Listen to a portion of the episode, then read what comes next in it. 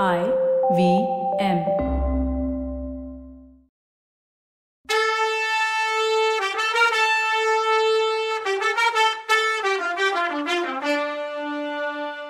வணக்கங்க. நான் கவிதா பேசுறேன்.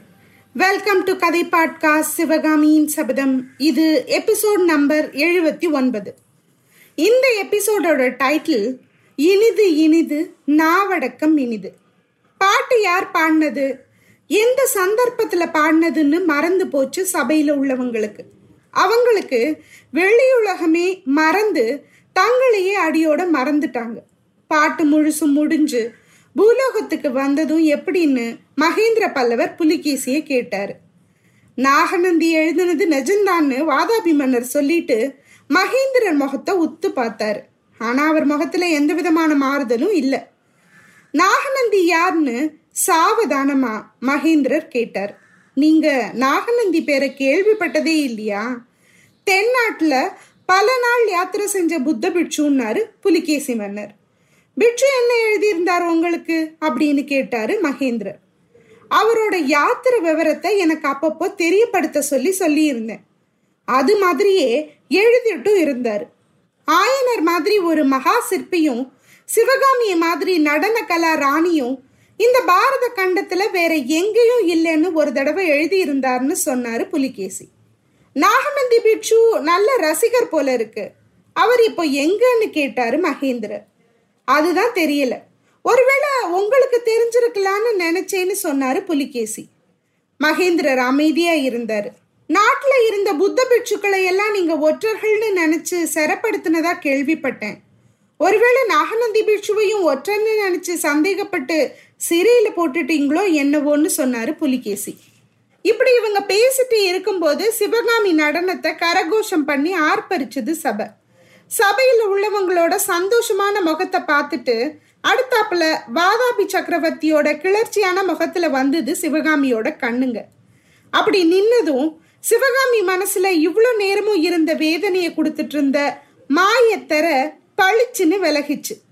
நிழலா இருந்த ஞாபகம் தெளிஞ்சு உருவெடுத்து மனக்கண் முன்னாடி வந்து நின்னுச்சு. ஆ அந்த முகம். இப்படியும் இருக்க முடியுமா? ரெண்டு மனுஷங்களுக்குள்ள இவ்வளோ முக ஒற்றுமை இருக்குமா? ரெண்டு பேரும் ஒருத்தர் தானா? மகேந்திர சக்கரவர்த்தி பல விதமா மாறுவேஷம் போட்டுக்கிட்டு திரியறது இல்லையா? அது மாதிரி இருக்கலாமே.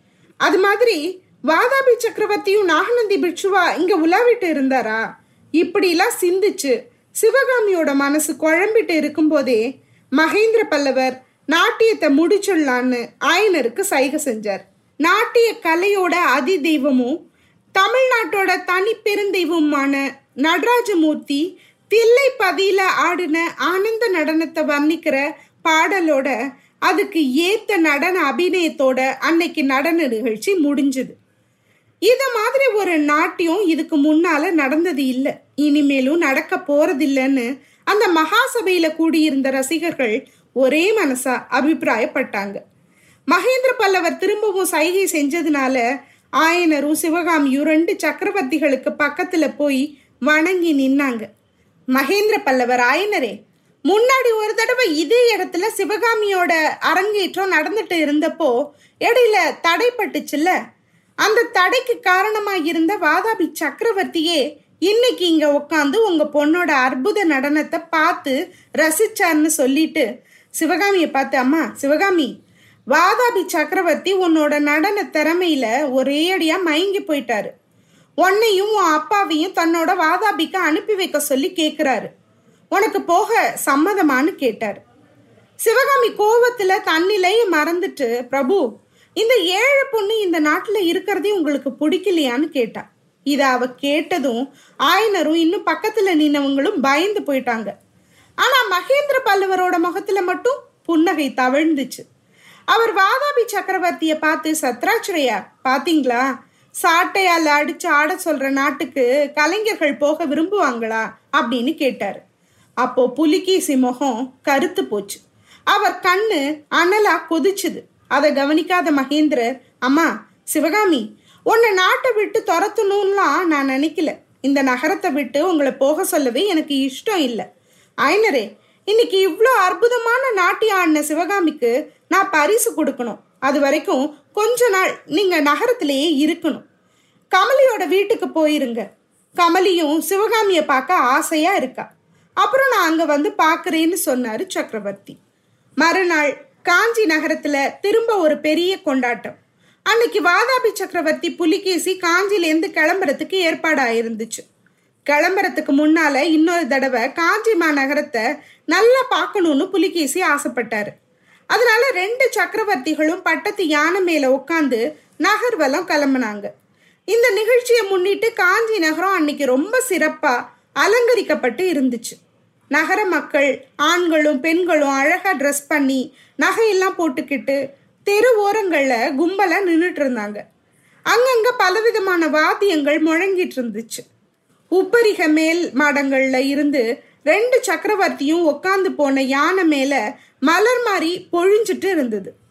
காஞ்சி நகரத்தோட அழகான வீதிகளையும் மாட மாளிகைகளையும் கோபுரங்களையும் சிற்ப ஓவிய மண்டபங்களையும் நாட்டிய அரங்கங்களையும் புத்த விகாரங்களையும் சமணர் கோயில்களையும் எவ்வளோதான் பார்த்தாலும் புலிகேசிக்கு அழுக்கவே இல்லை. பாரதிய மகாகவின்னு நினைச்சிட்டு இருந்தேன். அவர் எவ்வளவு மட்டமான கவிஞர்னு இப்பதான் தெரியுதுன்னாரு வாதாபி மன்னர் இதனை இப்படி சொல்றீங்க சத்ராச்ரயா பாரதியோட கிராதார்ஜுனியம் எவ்வளோ அழகான காவியம். நீங்க படிச்சிருக்கீங்கள்லன்னு கேட்டாரு மகேந்திரன். ஆ இந்த கவிஞர்கள் மலையையும் காட்டையும் மழையையும் மேகத்தையும் வர்ணிக்க சொன்னா வர்ணிச்சுக்கிட்டே இருப்பாங்க. இந்த மாதிரி ஒரு நகரத்தை வர்ணிக்க சொன்னா அப்போ அவங்களோட சாமர்த்தியம் எல்லாம் எங்க போகுமோ தெரியாது. பாரதி இந்த நகரத்தை பத்தி எனக்கு வர்ணிச்சு எழுதுனதெல்லாம் உண்மையா பாக்குறதுல கால்வாசி கூட இல்லை. பல்லவேந்திரா நான் ஒன்னு சொல்றேன் கேளுங்க. நாம ரெண்டு பேரும் ஒரு அக்ரிமெண்ட் போட்டுக்கலாம். நர்மதையிலேருந்து துங்கபத்திரை வரைக்கும் பறந்து கிடக்கிற என்னோட சாம்ராஜ்யம் முழுசையும் நீங்க எடுத்துக்கிட்டு அதுக்கு பதிலா இந்த காஞ்சி மாநகரத்தை மட்டும் எனக்கு கொடுங்கன்னு சொன்னாரு வாதாபி மன்னர் என்ன நேக்க கேக்குறாரு பாருங்க. சரின்னு சொல்லிட்டு நம்ம காஞ்சி மாதிரி எத்தனையோ நகரத்தை உருவாக்கக்கூடிய வல்லமை இருக்கே பண்ணிக்கலாம் தான். ஆனா எம் மண்ணு அது உன்கிட்ட அடிமைப்படுமேன்னு நாம நினைக்கிற நேரம் மகேந்திரர் அதுக்கு பதில் சொல்றார். மன்னர் மன்னா நல்லா எடுத்துக்கோங்க இந்த காஞ்சி மாநகரத்தை. அதுக்கு பதிலா உங்க நாடு முழுசையும் கொடுக்க வேணாம். அஜந்தா மலையையும் அதோட குகைகளையும் மட்டும் கொடுத்தா போதும். கல்லாலையும் சுண்ணாம்பாலையும் மண்ணாலையும் கட்டின இந்த மாநகரத்தோட கட்டடங்கள் எல்லாம் ஒரு காலத்துல இடிஞ்சும் தகர்ந்தும் போகலாம். அஜந்தா மலை குகைகள்ல எழுதின அழியா வர்ண சித்திரங்கள் நீடூழி இருக்கும்.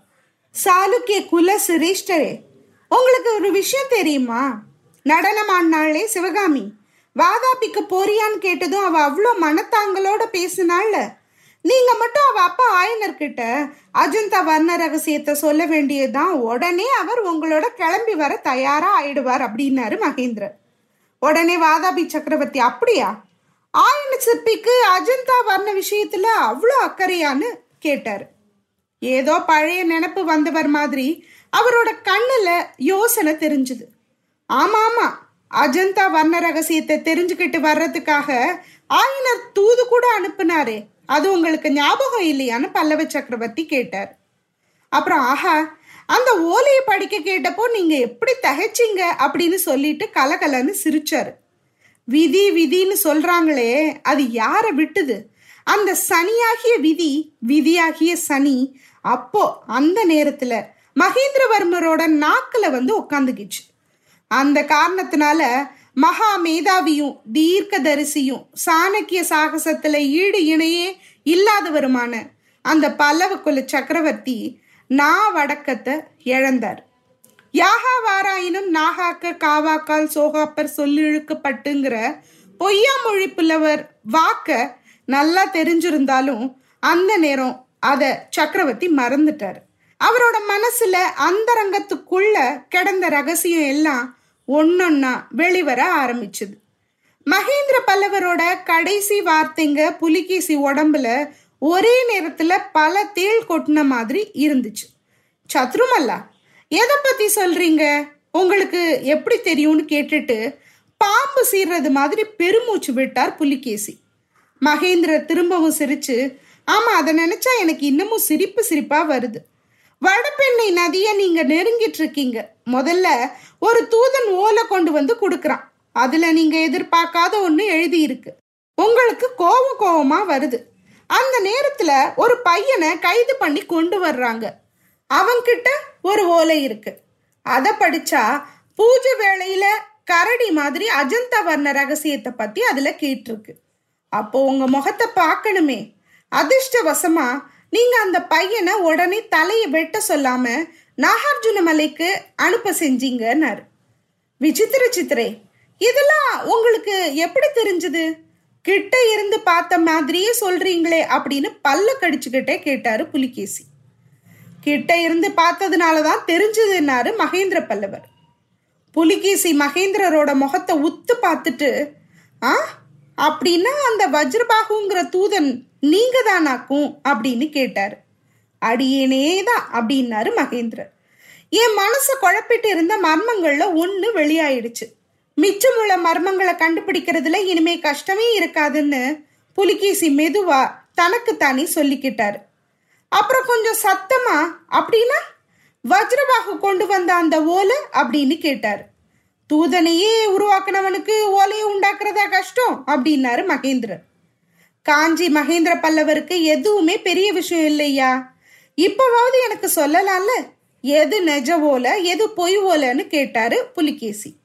சத்ராஜ்வையா அந்த பையன் கொண்டு வந்தது நிஜமான ஓலை மட்டும் உங்கள்கிட்ட வந்திருந்தா இன்னைக்கு நீங்களும் நானும் பட்டத்து யானை மேல உட்காந்து காஞ்சி நகரத்து தெருக்கள்ல ஊர்வலம் வந்திருக்க மாட்டோம்.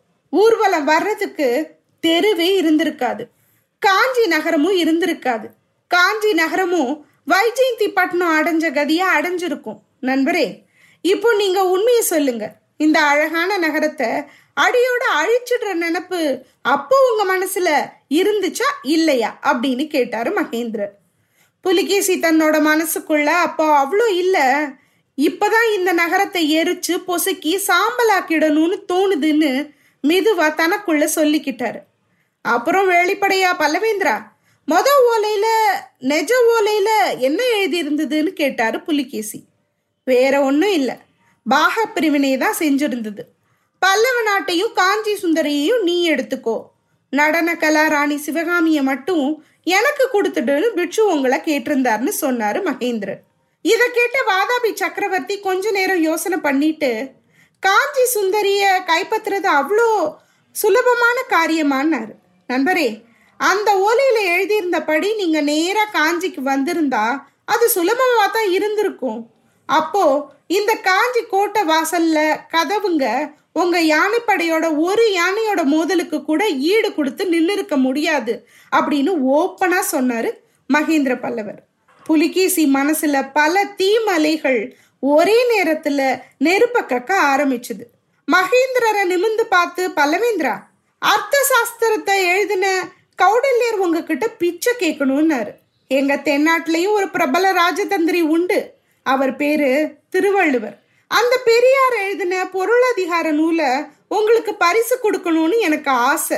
ஆனா எங்க செந்தமிழ் மொழியை இன்னும் நீங்க நல்லா படிக்கலையேன்னாரு சத்ருமல்ல அப்புறம் நண்பரே போனதெல்லாம் போச்சு. அதையெல்லாம் பழைய கதைன்னு நினைச்சு மறந்துருங்க.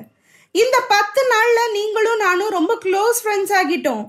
உங்களை நான் தெரிஞ்சுக்கிட்டேன் என்னையும் நீங்க தெரிஞ்சுக்கிட்டீங்க. உங்களோட படையெடுப்பை தடுக்கிறதுக்கு நான் கையாண்ட தந்திரம் எல்லாம் என் மனசுக்குள்ள வச்சிருக்கிறது ஸ்னேக துரோகம்னு தான் அதை உங்களுக்கு சொன்னேன். இனிமே நம்ம நாட்டில் எந்த தடங்களும் இல்லை.